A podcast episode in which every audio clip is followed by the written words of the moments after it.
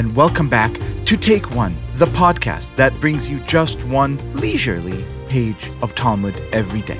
Now, look, I don't know you, but I'm willing to bet that if I took a peek at your calendar for the coming week, I'd find a thicket of to dos. Here at Casa Leibovitz, we have work meetings, about four a day now that we've all gone virtual. We have deadlines and team retreats. We have horseback riding camp and art camp for the kids. We have tennis lessons and pool outings and other summertime musts. We have drinks with friends and dinners with families. We have shul and Shabbat and prayers thrice daily. We have a pile of books the size of a small mountain on our nightstands, just waiting to be read, and a queue of must watch shows on Netflix. We have recipes we've cut out two summers ago and still never tried. We, in other words, have a lot to do and never, it seems, never enough time to do it. Rabbi Eliezer would totally understand. In today's daf, Sukkah 27, he issues a surprising and utterly delightful decree. God bless the lazy? Have a listen.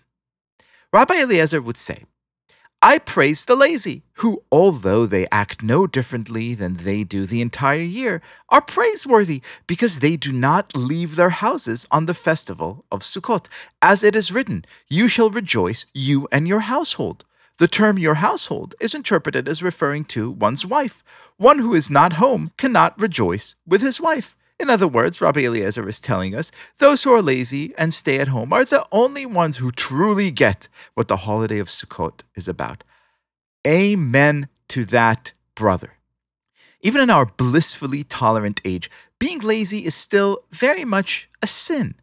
We praise the productive, applaud those who plan and do, and look askance at anyone who admits to just liking it on the couch, sitting listlessly and doing nothing in particular.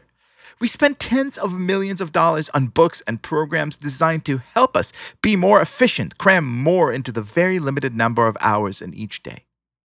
And as it turns out, all this obsession with accomplishment is doing us no favors.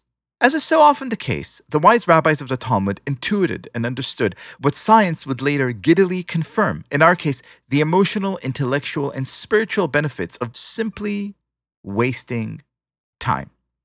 Don't take it from me. Just listen to Alan Lightman, a professor at MIT who spent little time beating around the bush in the title of his new book. The title? Well, In Praise of Wasting Time. Lightman's argument, like all profound ones, is at once entirely obvious and absolutely shocking. All this fancy new tech of ours, he argues, should have bought us many idle and pleasurable hours. Now that machines can clean our houses and chop our food and wash our clothes and our dishes, why not use the time we once spent toiling on all these chores, simply napping or ambling in the garden or indulging in any number of slow and sweet pastimes? Instead, we went in a very different direction. Being human, with great efficiency came greater expectations. Our house is reasonably clean. Let's get it cleaner. Our jobs are productive. Let's produce more. It's a vicious cycle.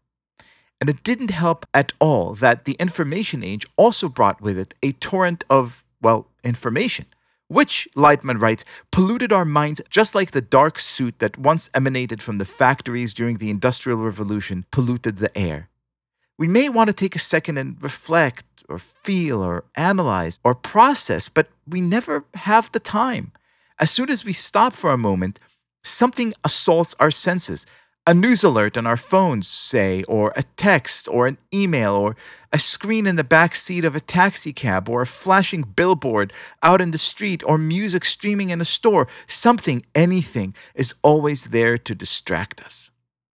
Add to that our passion for production, and you see just how disastrous things could get.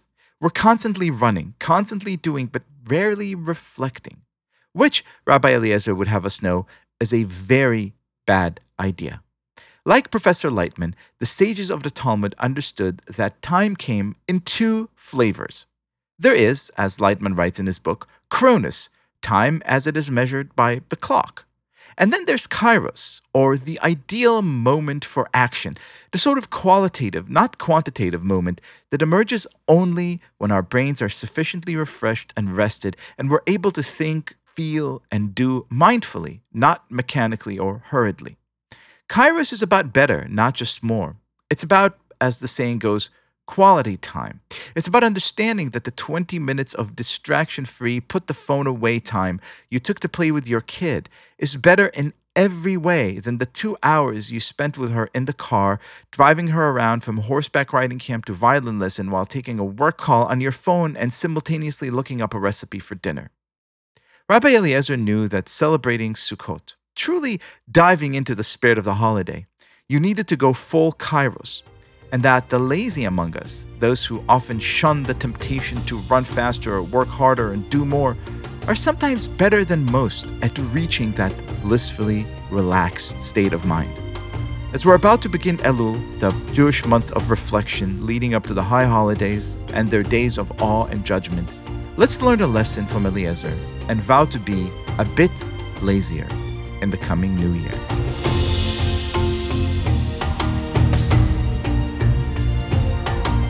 This has been Take One, a production of Tablet Studios.